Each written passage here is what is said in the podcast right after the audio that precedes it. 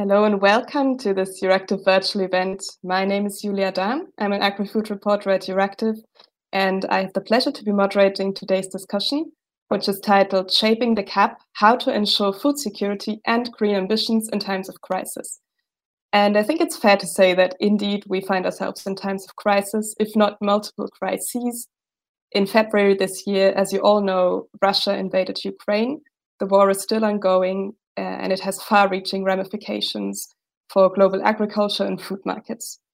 Until the start of the war, Ukraine and Russia together accounted for more than a quarter of global wheat exports, so not global production, but global wheat exports. Now Russia is impeding exports from Ukraine by blocking Black Sea ports, with dramatic consequences, especially for highly import-dependent countries, for example, in the Middle East.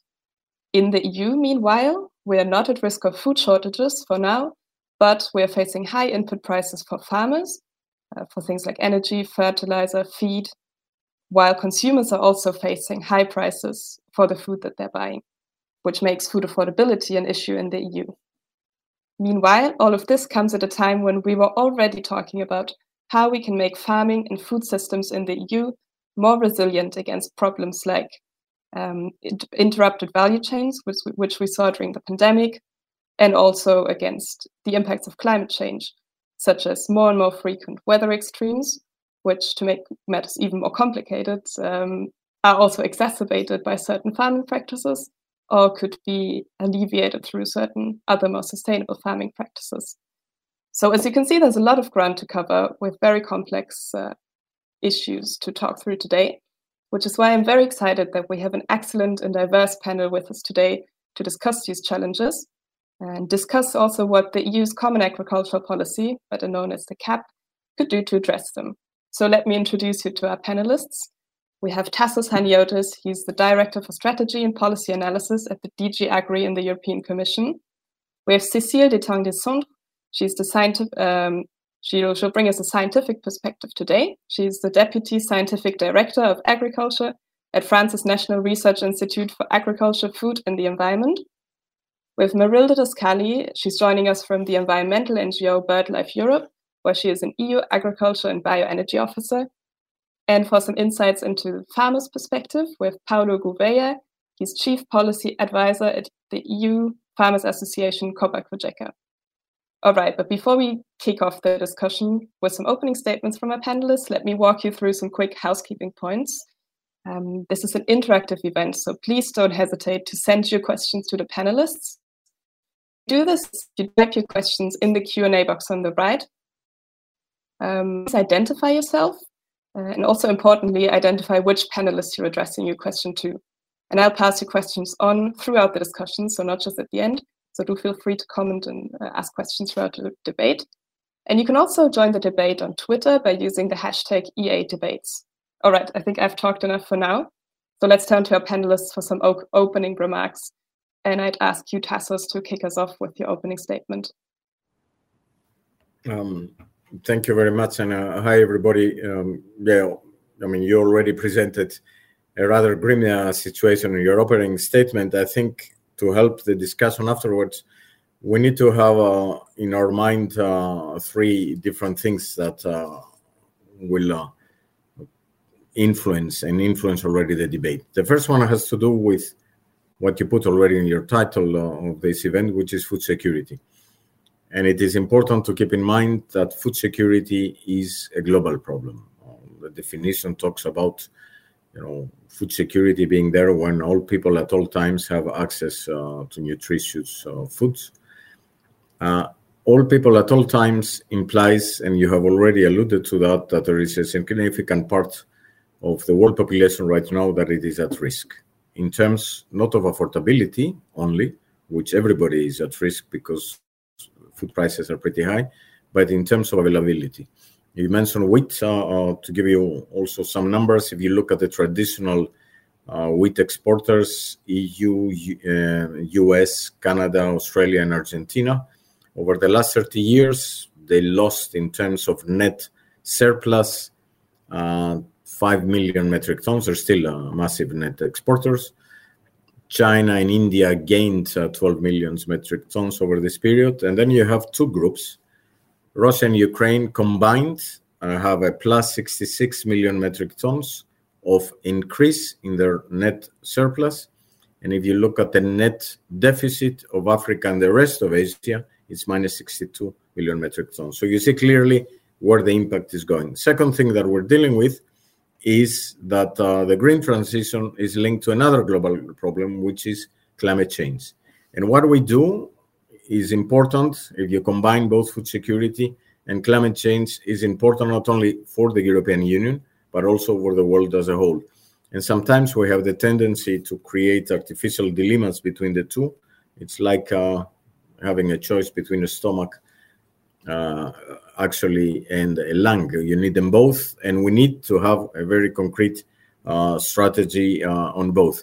Now, the third thing, and I will finish with that, is what we do, and that will be part of our discussion, in the global context. And here there are three filters, three parameters that we need to keep in mind. First of all is in the direction, and there is absolutely nothing that would indicate that we need to change our direction. Second, there is a speed of adjustment, and there are elements in many areas that complicate the transition that we had in mind. And third is the necessary mix of measures that would allow us to stick to this overall direction and not to lose too much in terms of the necessary speed and anticipation of adjustments. Thanks. Thank you, Tassos. Thank you also for setting out some background facts that we can use in the discussion later on. And Cécile, I will turn to you next for your opening statement.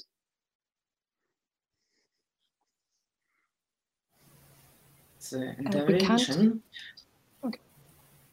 It's all right. It's okay? Okay. Yeah. So, just complete as preliminary points.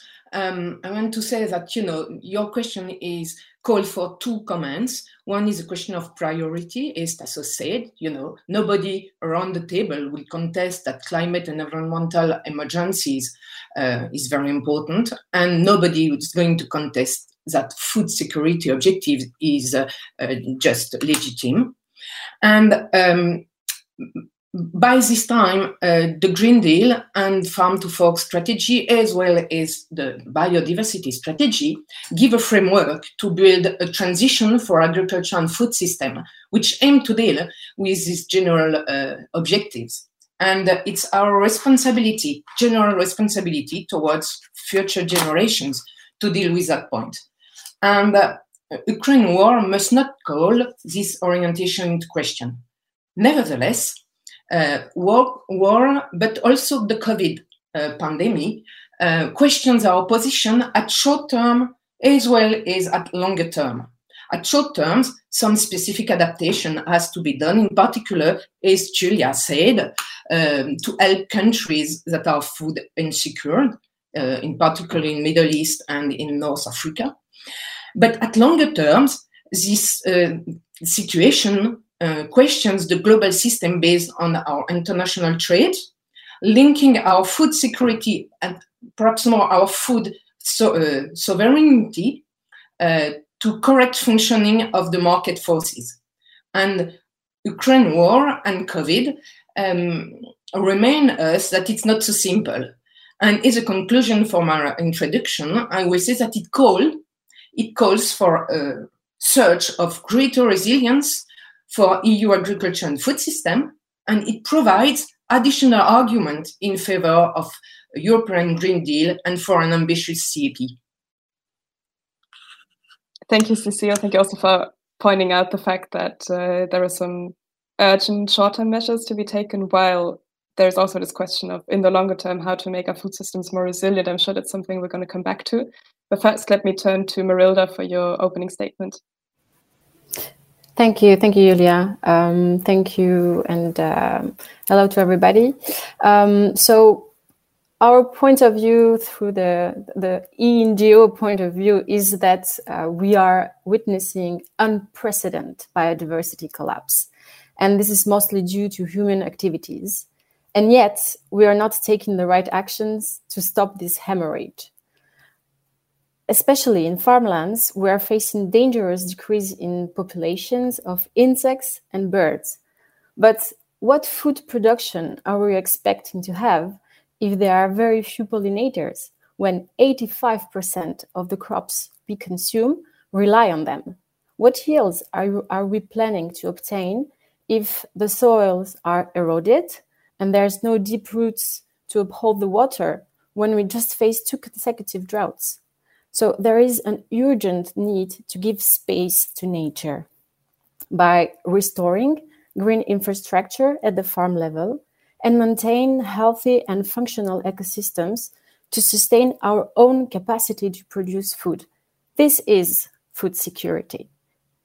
And it is time to step aside using chemicals and begin producing food with nature by putting into practice, I would say, various and considerable agronomic knowledge.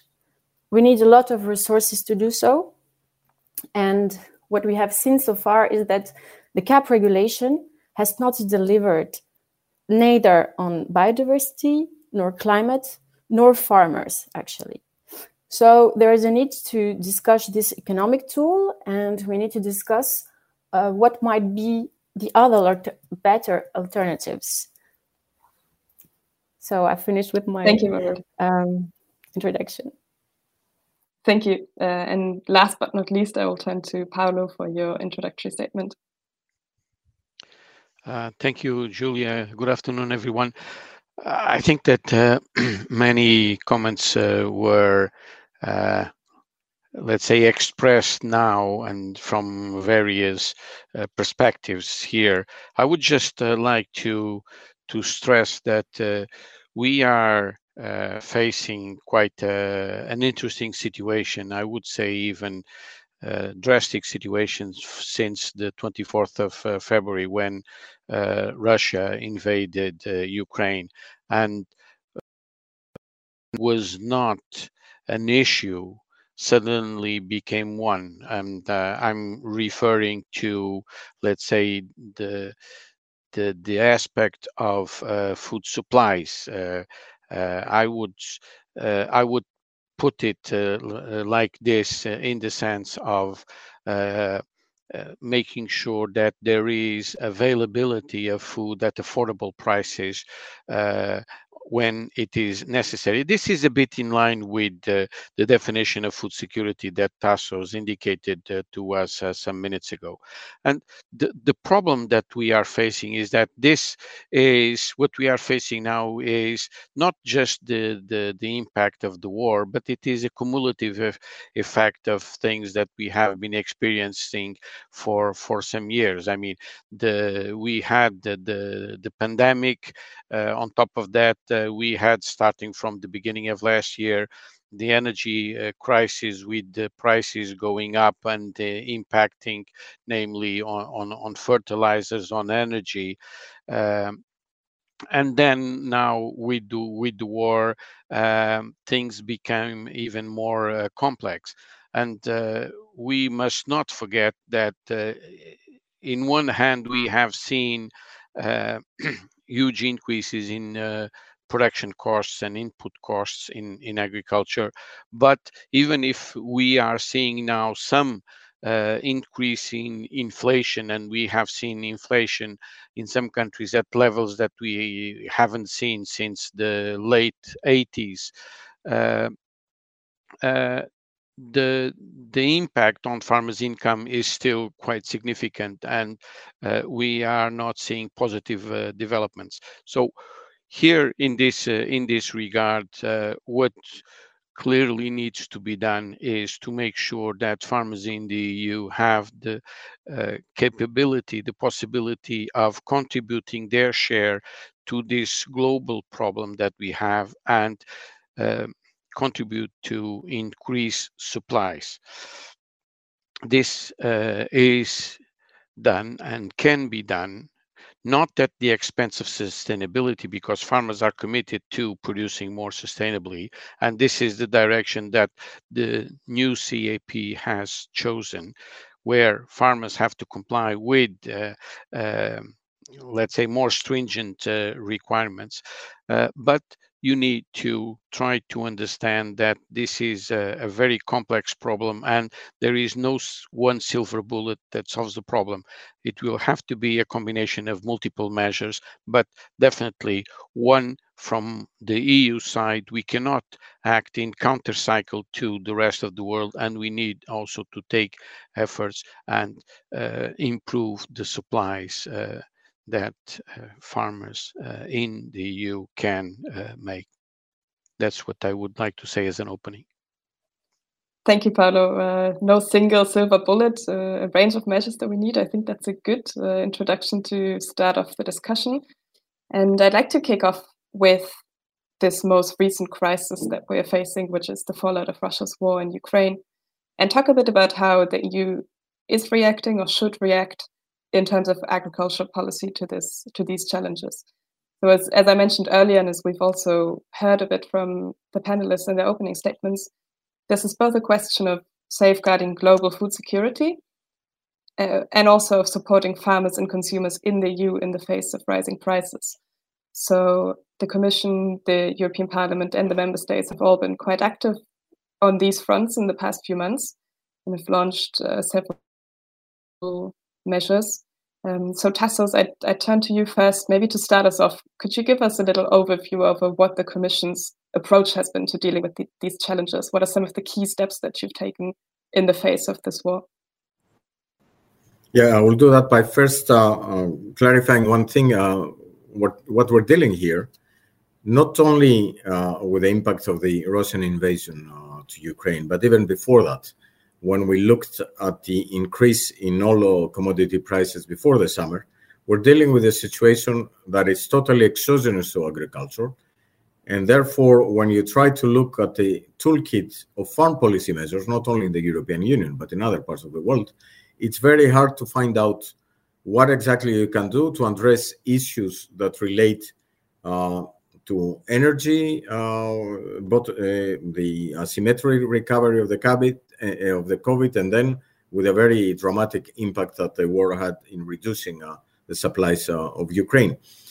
That being said, what we try to do is work on multiple areas in agriculture. First of all, we provided additional income support in a flexible way for member states to determine where exactly the money should go to address some of the very significant squeeze in the costs that farmers are facing, especially because of the increase in input costs, both energy and fertilizers, which in many, many areas has increased much more than what is happening in the output prices. Second, we need to keep trade flows and price signals passing to farmers some direction of where to go. I'm not talking here about a religious belief that markets are perfect and they solve all the problems. Not at all. But what markets are doing is they provided with the price signals some indication of where most of the deficit is going to be in terms of overall production. Wheat is the typical case in all the markets we see, and that you expect that the adjustment that will be happening in our production would help relieving some of the problem.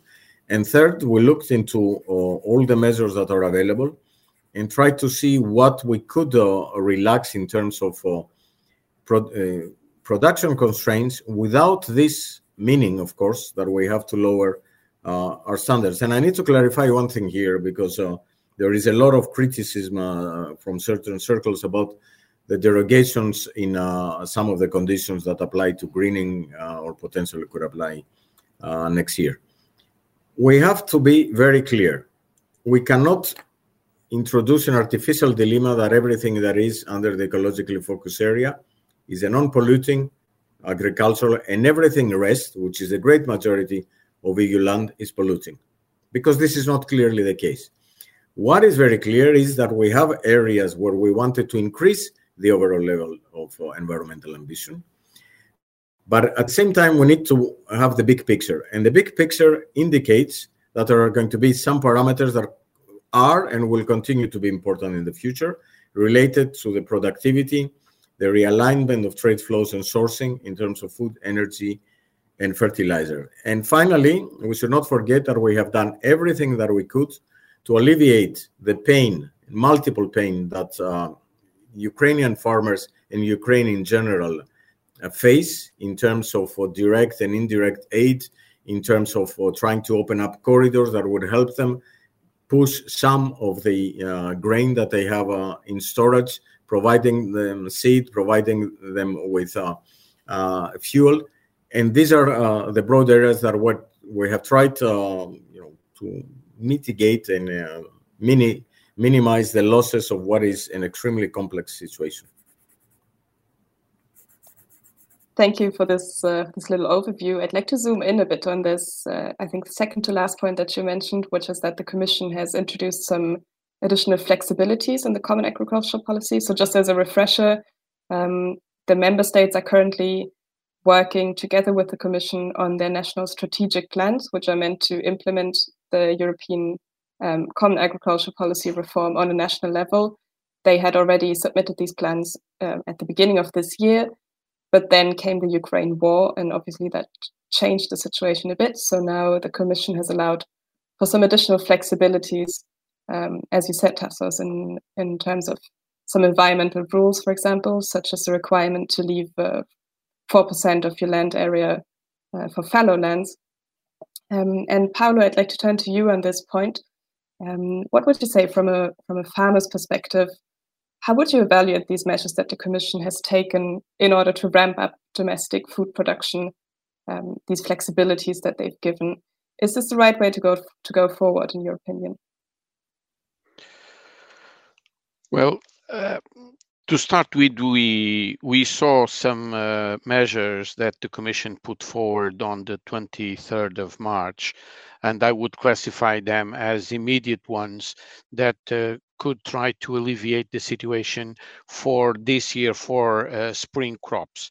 And the possibility that it gave to member states to allow for cultivation of some spring crops, for instance, as maize or sunflower, in fallow land declared under ecological focus area was clearly a possibility that would contribute to alleviate the situation, and we would see the results around, let's say, September, October this year.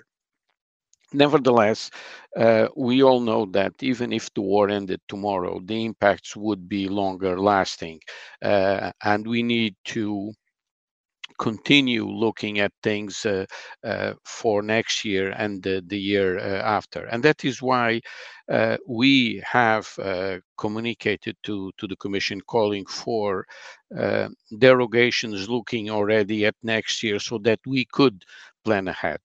And this is linked to the fact that in one hand, we don't really know what is going to be the harvest of Ukraine this summer, nor what will be the actual possibility for them to sow in the autumn, and therefore the impact on next year's production.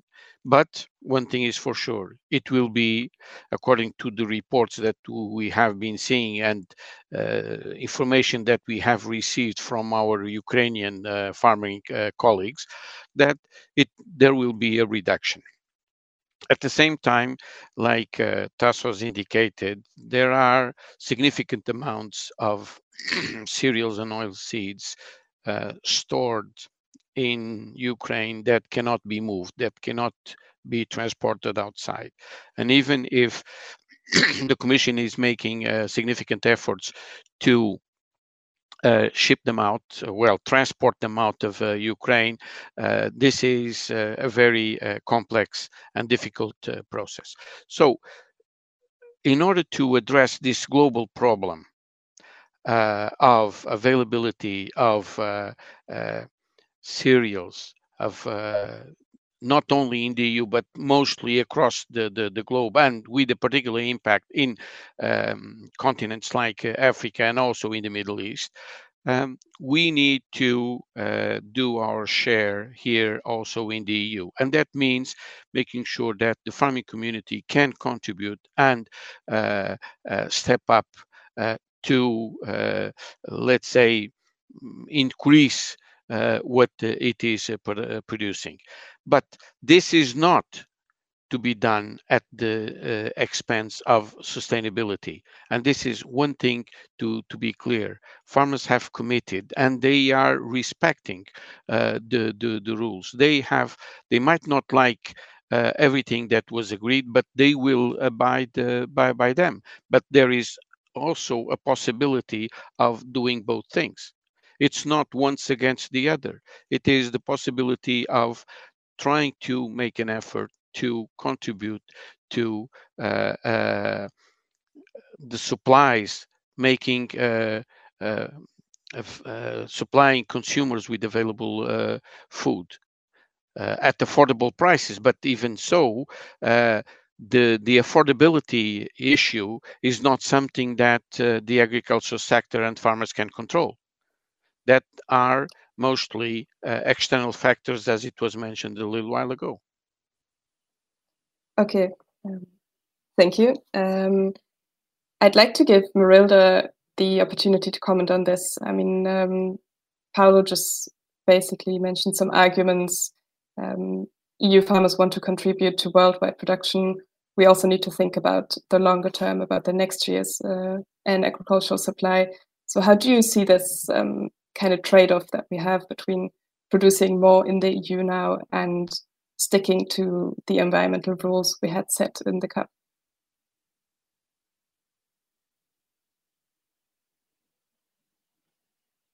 We can't hear you at the moment. Sorry, I was muted. Can you hear me now? Now we can hear you. Perfect. Perfect. Okay. Thank you. So I won't comment on the trade and markets because it's not really our domain. But I wanted to come back to the derogations that were given this year and the derogation that are on the table. So when I was saying that we need to look at our food security versus the food or energy crisis. And by giving this derogation to member states to not comply with basic environmental requirements, I think this is very risky, because we are putting in danger our food security. So we have realized how dependent our agri-system is on fossil fuels. And instead of shifting to practice that rely on ecosystem processes, we are doing the right opposite. I mean, we don't need to plow more land by using even more synthetic fertilizer and even more water. There are other more sound solutions to adopt first, such as looking at the life and decrease our livestock densities. And based on the FAO data, researchers have estimated that reducing the EU use of grain to feed livestock by just 1/3 could compensate for the collapse of Ukrainian exports of grain and oilseeds.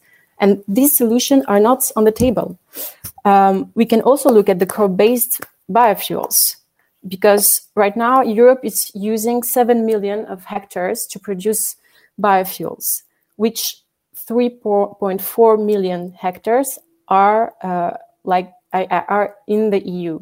If we stop using crop-based biofuels, we can set up 3.4 million hectares of very good land. We are looking at the set-aside land, which is a non-productive area for sure, but it's for biodiversity. It's given for biodiversity to thrive and also to have the ecosystem services that biodiversity provides. So, and this land, the fallow land or sloppy land, for instance, this is not a good land for to have good yields. This is why we have left it fallow, and so the Commission has given this derogation on land that is, we won't have so much productivity on that. And secondly, they haven't done any impact assessment on the negative impacts that it would have on biodiversity. Thank you. I'd also like to give Cécile the opportunity to comment. I think she also wants to comment. And I'd also add this question that Marilda also just raised of, should we be looking also at how the agricultural land that we have is used? Is it used for food? Is it used for feed? Is it used for energy? And there's also a question we have from the chat on this topic, which I'd like to add to you, which is Gérard Chouplin asking, there is more grain that is processed in fuels, which have low energetical efficiency than grain that is exported by Russia and Ukraine. Why did the EU and the G7 not act on this? I assume you cannot speak for the EU or the G7, but maybe you can give us your take on this question. I just wanted to complete Marilda's comments, because it's very difficult to estimate fallow area. And in France, which is the first European wheat producer, the ministry estimated that around 300,000 hectares could be sown. But, you know, as Marilda said, it's not a very good land with not very good expected yield. And so the expected production will be then very marginal compared to the potential impact of biodiversity. But even if it's very difficult to estimate impact on production and on biodiversity, I think it's very, you know, quite dangerous. And even I wanted to notice that it's the signal we sent, saying that environmental measures can play as adjustment variables. So that's a very important point. And so after Marilda said, okay, we have different solutions, you know, to deal with this question of production, so feed and biodiversity. And it's very important to discuss both. But I suppose, do you want I follow my comment, or you want to come back after on that point? You can just include it in your statement now, if you'd like. Okay. So, you know, on bioenergy, I think, you know, it's not just a question of EU questions. And it has to be discussed at global level, as you know, USA and Brazil being the most important actors on that market. And of course, the EU agriculture can discuss that point, as Marilda points out. But I think the question is much more at the global level. And that is the first point. The second point on livestock, it's for sure an option. But at least at longer term, but it's not because it's at longer term that we have to postpone the transition for different reasons. Of course, you know, we can like that obtain more lands for human food, but it's also because it's okay with environmental objectives and GHG emission decrease. And it's also a question of diets. Nobody talk about the question of diets. In Western countries, we have too much animal protein in diets. And, you know, it's a complete question on the system of agriculture and food system. And so we have really to go on this transition to decrease livestock production. But it means helping livestock farmers, in particular cattle farmers, to modify their practices, more grassland, more extensification, and also combining animal and vegetable production. So it's a more general discussion to modify and to go in a transition on the system of agriculture and food system. Thank you, Tassos. I'd like to give you the opportunity to respond to some of these comments. And I'd also like to add a question we have for you in the chat, which comes from Mati Gurik, who I believe is from NABU, the German branch of BirdLife. And he asks, is there an impact assessment for the possible derogations for the GAIC 7 and 8, so basically the conditionality standards inside the CAP? Which are basically these flexibilizations that we just talked about. So is there an impact assessment on this, of this impact on food security worldwide? If so, how does that compare to possible impacts of decreasing the use of food crops or fuel and animal feed? So this kind of plays into this discussion that Cécile and Marilda just raised. No, let's clarify one thing, and I will try to bring us a little bit down to earth right here for a moment, because we have to distinguish the very short-term immediate impact we have with the overall discussion we're having about the long-term transition. Because as a reminder that we have a war is the fact that we're going back to coal in center member states, that the last thing they want to do is go back to coal. So when we talk about short-term solutions, we need to be aware about what is the requirement. Then there is no impact assessment on going back to coal, and there is no impact assessment on taking derogation measures where you have to react immediately. That's, we have to have a sense of what is immediate necessary action to address some of these things. Because is there an impact assessment, to put it like that, in the corridors that we want to create so that Ukraine can move its grain? And do we have the time to wait for an impact assessment to help them move this grain? Or do you think that there is no potential negative price impact in some parts where this grain passes through? That's the impact of war. And we have to be very clear that when you have the impacts of war, the type of measures that you want to take might be measures that you would have not taken it under peaceful conditions. It's basic things. Now, on some of the other things that were raised, I'm the first one that would agree that we have to have a very serious discussion what we want to do with land.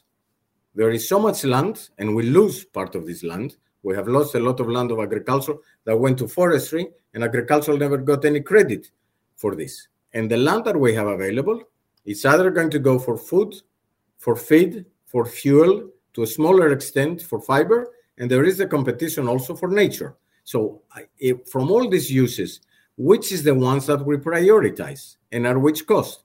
Because the use of grains for fuel has come as an exogenous pressure on agriculture to contribute to the green transition.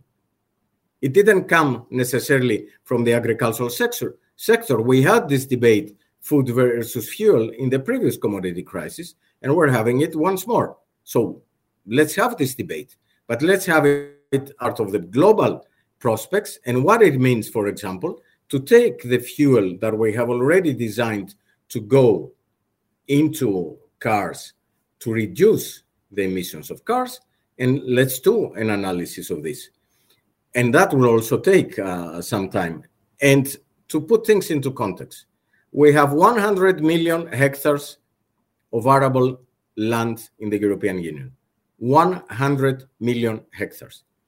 It's not the marginal area of fallow land that will determine whether to respond to a food security crisis or not.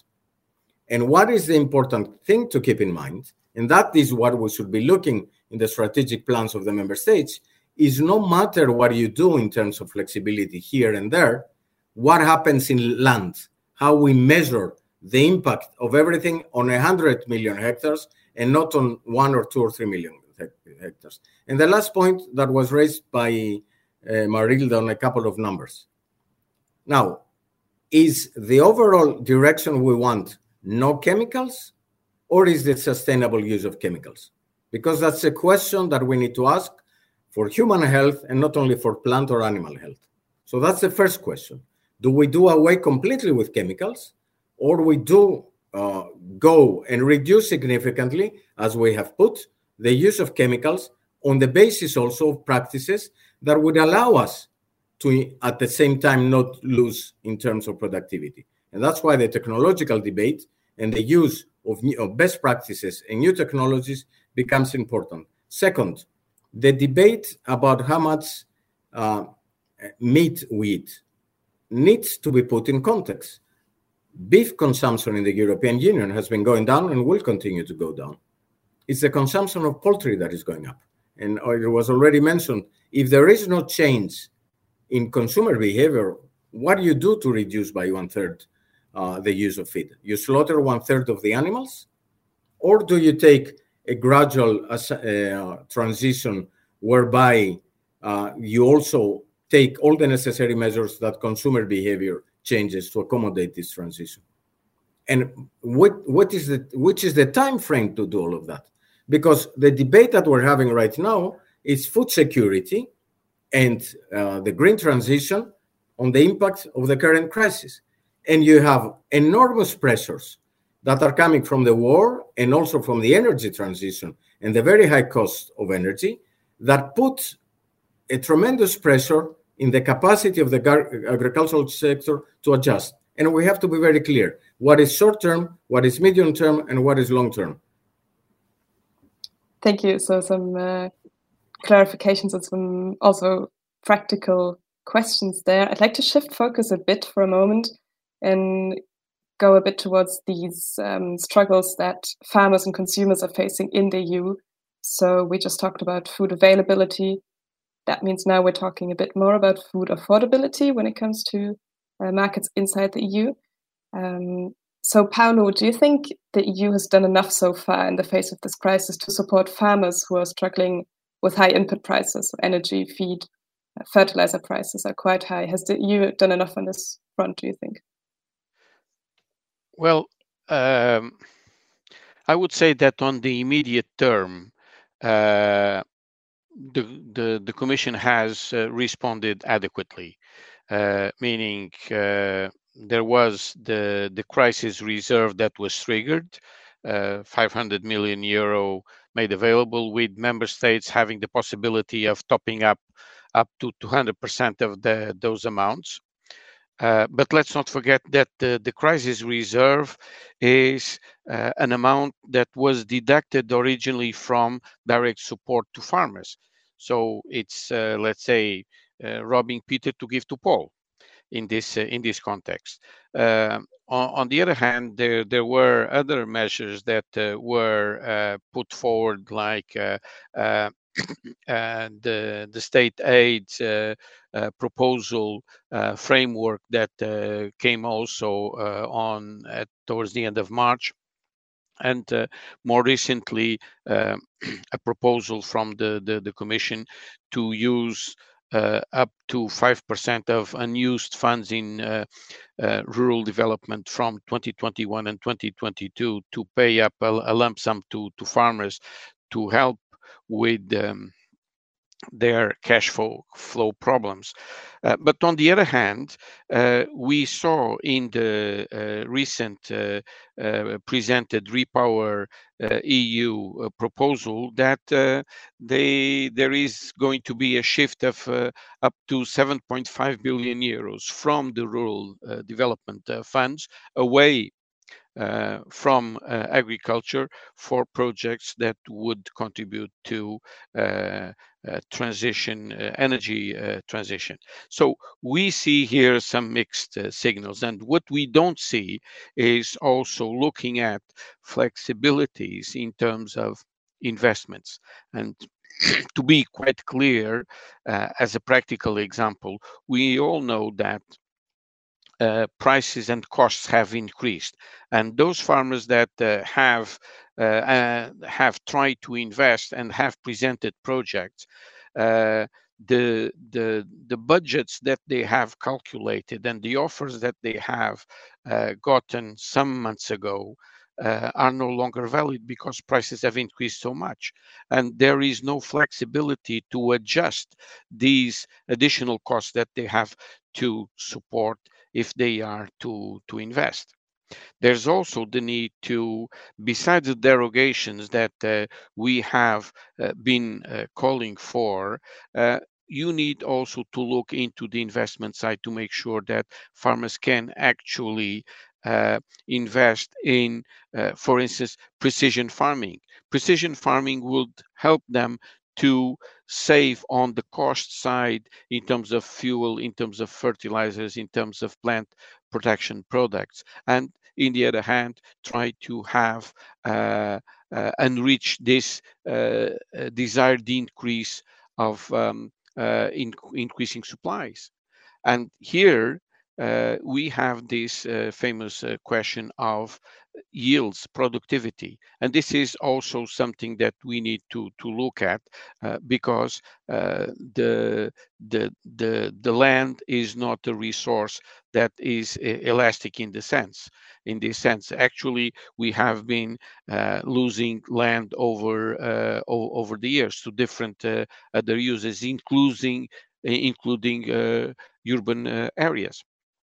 So in this sense, there are other things and other measures that need to be taken, looking not on the immediate term, but mostly on the short and medium term. And we need action soon enough because farmers, their activity is not governed by the calendar, not the normal one that we use from January to December, but to the calendar that goes along with the harvest, the sowing, and the other activities that you need to carry out on the ground. Indeed, important point there that we also need to keep in mind farmers planning in all of the rules that we make. Also, the fact that farmers need some planning security, need some time to adjust. Tassos, I'd like to turn to you to talk for a moment about this consumer side.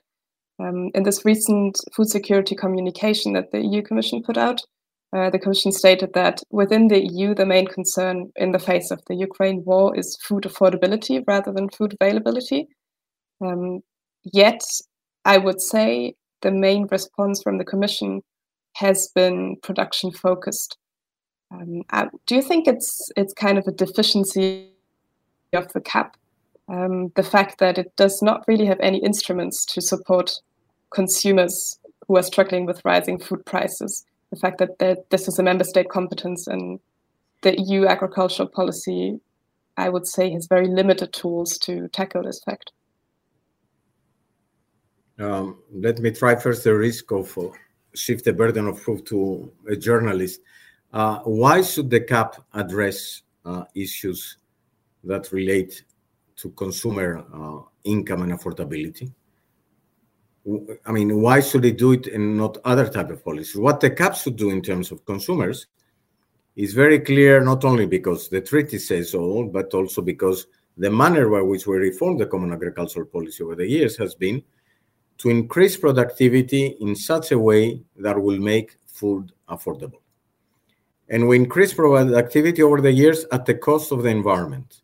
And what we're trying to do right now is increase productivity by taking into account the environmental footprint and improving it. You can call it jointness, as we used to call it in the past. You can call it sustainable productivity, as it is more sexy to call it right now.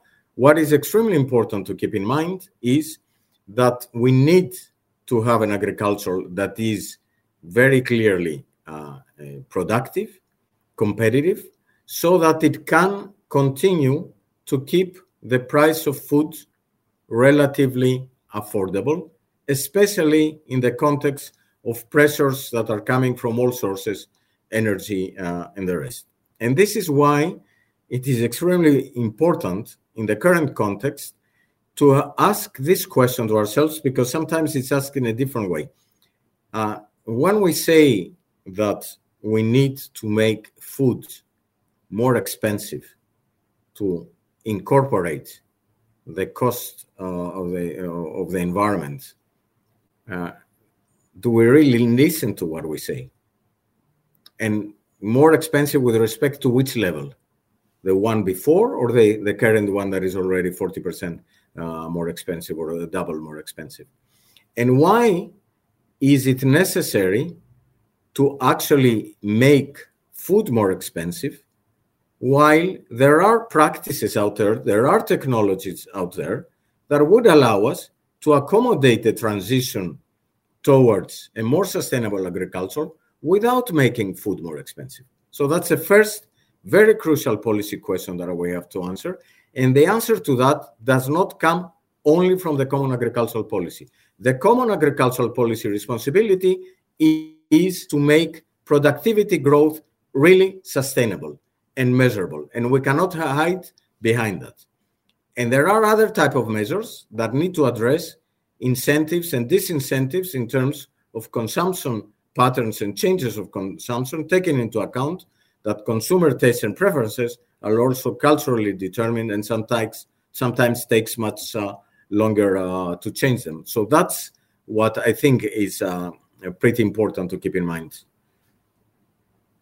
All right, so it's different levels, different actors to work together there.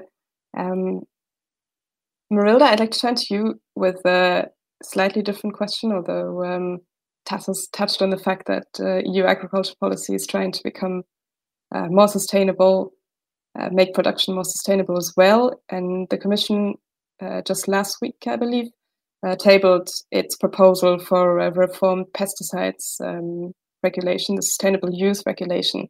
And this was already pushed back a bit from March in the face of the Ukraine war, but now it was tabled and has the aim of reducing the use and the risk of pesticides by half by 2030. Do you think this is a good step to be taken now, even in the face of the Ukraine war and the pressures that it puts on food production? Well, before we talked about long-term and short-term measures and solutions, and I think that going towards a reduced use on pesticides, it's a long-term measure, and it should start now. But we know that the results will be achieved by 2030. And this is a very good regulation, and it's a very good step towards a more sustainable farming and more. And we as NGO welcome this regulation, even though it was delayed. But there are some points that would need to be improved. So it's very, very good to have binding targets for member states. But on the other hand, we need also to have good indicators, good tools to look at the progress that member states have achieved. And so far, the two indicators that are proposed in the regulation are not fit for purpose because they are based only on the sales of pesticides or plant protection products, and not on what it's really done on the ground, how much the frequency of treatments the farmers are doing, the kind of crops that are treated, the kind of pests that farmers will treat, and also we don't know the hectare, the share of the farm that are treated. So all these information, very important information, are not in the current indicators. So we might have the indicator on sales that goes down, but what we will see on the ground is that we will still have high loads of pesticides. We will still see the insect population go down, and no really progress on the biodiversity side. Thank you. I would like to, Cécile would like to comment, I think. I'll give you the opportunity, but please be brief because I think we'll need to move on to a different topic so we have time to cover everything. Okay, well, fair enough, you know. I just wanted to make a comment on consumption to go on the sense of Tassos that, you know, is it the CAP who has to deal with the question of social policy? And the question is, you know, I think it's much more a question of when you see about public economics, it shows that public measures are more effective when they are directed to the target people. And so it means that measures should target consumers and perhaps less farmers. So it means that, you know, at the current position of the CAP, which is a sectoral policy, as Tassos said, so it means that to reach the target, the CAP should be an agricultural and food policy. But as it's not the case now, you know, it's much more a social policy than a CAP policy. Thank you. I think Paolo would also like to comment, but also to you, I'd ask you to be brief, and then we'll wrap up this section. Yeah, just briefly on the this proposal from the Commission regarding the Sustainable Use Directive or regulation.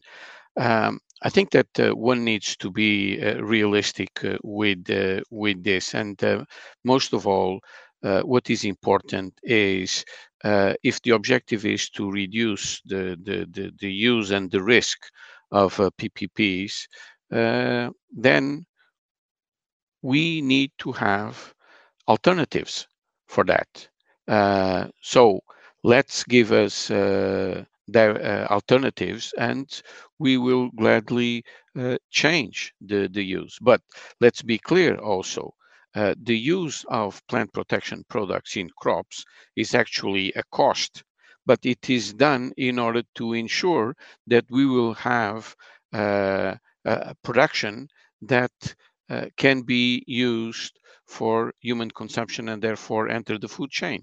There are several examples of diseases that, if they appear, they actually prevent the crop from entering either the food or even the feed chain. So, and that is going to be wasted completely. So we need to be realistic in this entire process. Thank you. Thank you. We'll take that as the closing remarks on this block on the Ukraine war, because I also wanted to touch a bit on the other crisis we're maybe facing in EU agriculture, namely the climate and biodiversity crisis, which are also having an impact on agricultural production. This year, we've seen severe droughts, heat waves, for example, on the Iberian Peninsula, but also across Europe. If you remember last year, there were severe rainfalls and floods, for example, in Western Germany, France, Belgium, that also did lots of damage to agricultural production. And these extreme weather events are becoming more and more frequent in the face of climate change. Now, Paolo, I'd stay with you for a second. In the face of these severe droughts that we've seen this year, is the EU doing enough, in your opinion, to help farmers cope with this? Well, again, in situations like we are facing, support is never enough, if I can be so blunt. One needs to clearly ensure that there is support to help farmers look into more efficient irrigation systems, and to move into let's say finding alternative ways to capture water, or even used recycled water for agricultural uses. So in this regard, there is a lot to use, and what we often see is that resources available in terms of the second pillar of the CAP, the famous rural development, are not enough in supporting these investments. Thank you. Today we've talked a couple of times already about kind of more short-term and longer-term measures, and I'd like to come back to this. And I think I'd like to have some two opinions on this question. So I'll turn to Marilda first, and then to Tassos for two kind of spotlights on this. But what do you think the EU can do in a slightly more long-term perspective to make EU farming more resilient to climate change and these extreme weather events that we're facing? So Marilda. So thank you. So as I said in my introduction, what we need to do now is work hand in hand with nature and rely on the ecosystem services, ecosystem processes, and try to adapt ourselves to more droughts, more floods, and also set free from the high inputs that we are doing right now. So for us, the short term measures is first to adapt our policies towards and invest on these shifts towards achieving long-term measures as set at in the Farm to Fork strategy. And when I said by adapting our current policies is, as I said, look at the CAP and try to embed it in a broader and a larger systemic consideration, which is the food system. And this is, I think, the purpose of the Sustainable Food System Law, that it's upcoming and that we are welcoming it, because it is very important that if we need the system to shift, we will have to consider it entirely and consider the consumption side, the demand, and also the production side.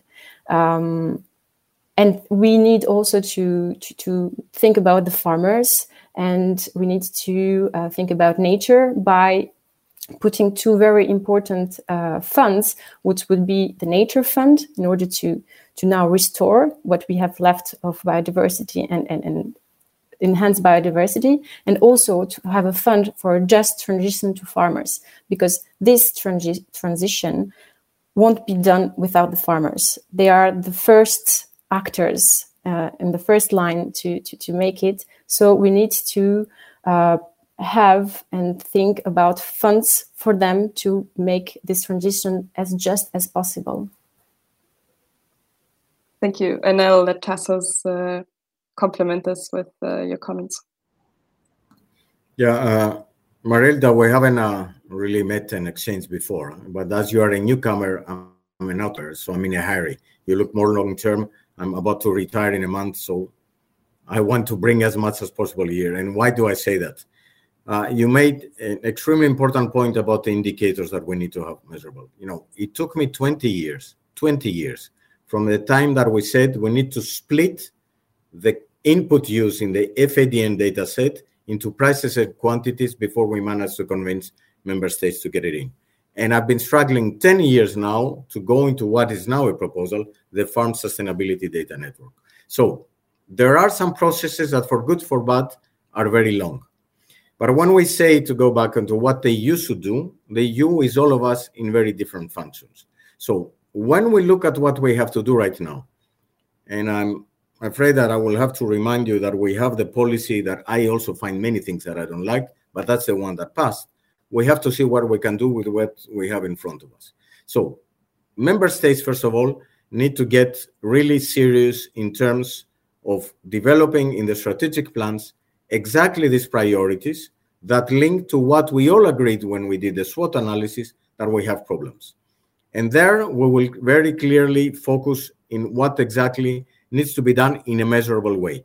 And the point that I have been raising for years is that we have a policy whose leverage is on land management, thus on soil. And this is why it's extremely important to see what we can manage to do in the soil, so we have beneficial effects on water, on air, and especially on biodiversity. Second, farmers have to do also their bits, because we've seen in all practices, from agroecology, organic, all the way to precision farming, there are many farmers that have already done adjustment to more sustainable practices, and others are lagging behind. Third, research projects need to hurry up. I mean, some of it is really pretty theoretical.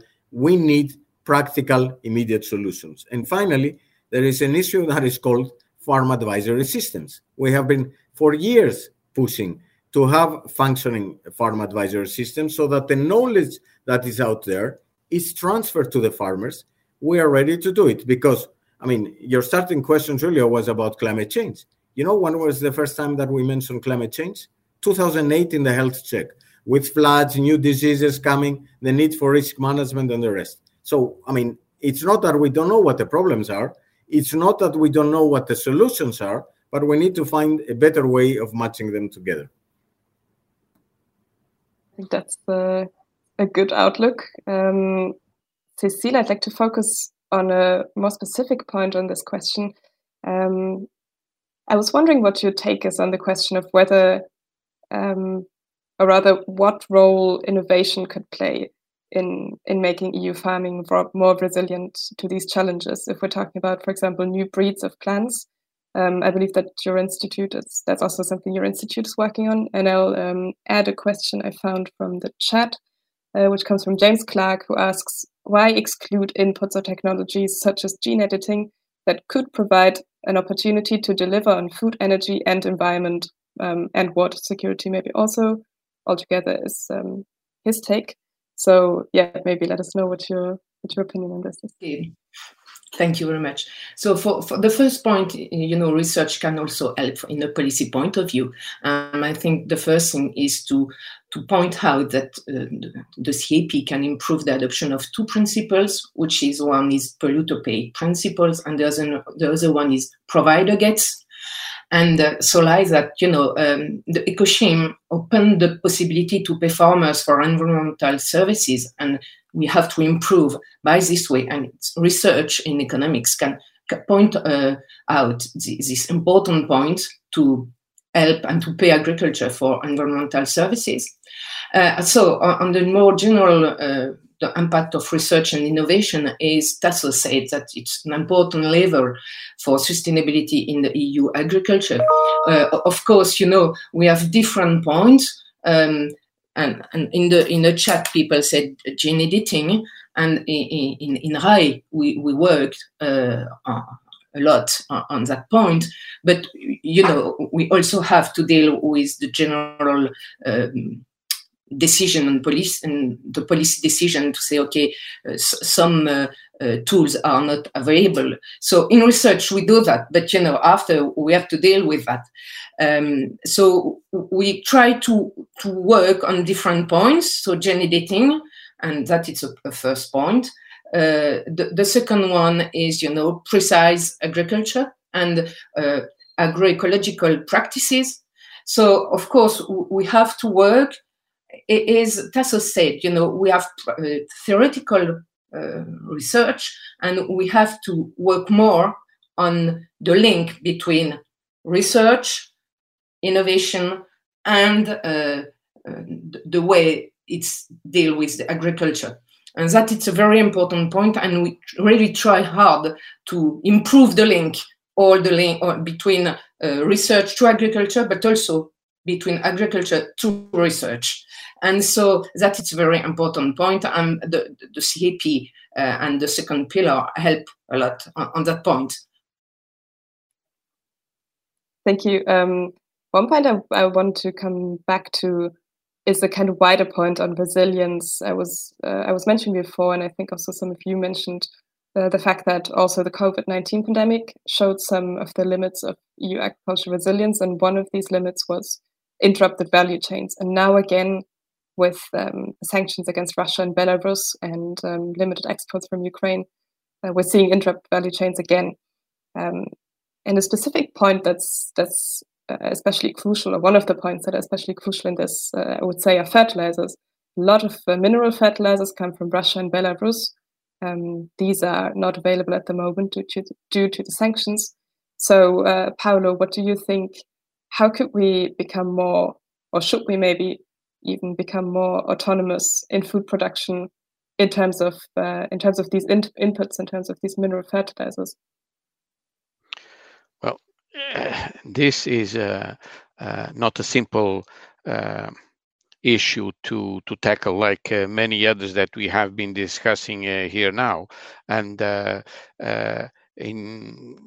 it is the reality that the source or the origin of many of the fertilizers that we use come from Russia and Belarus, but let's be clear here also, there are also possibilities of using manure, for instance, also as a fertilizer, and of course within certain limits and within the rules that exist, but that is a possibility.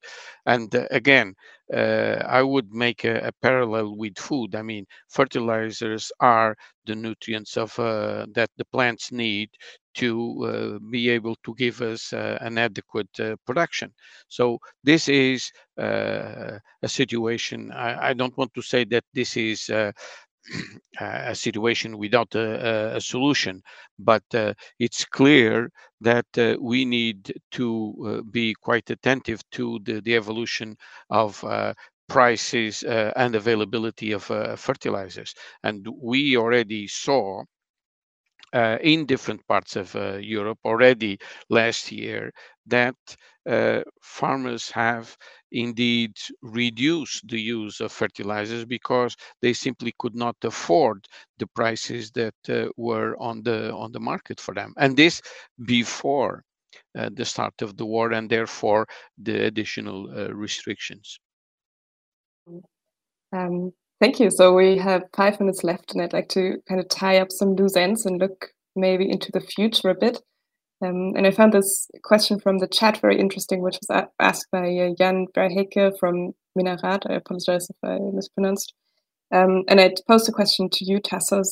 He's asking, the fact that immediate measures are being taken because of the Ukraine crisis is understandable, but what is the influence of this on the assessment by the Commission of the National Strategic CAP plans? Are there accents or priorities that are being shifted? What do you say? Do you think there is the focus of the general reformed CAP for the next programming period is being shifted because of these crisis measures?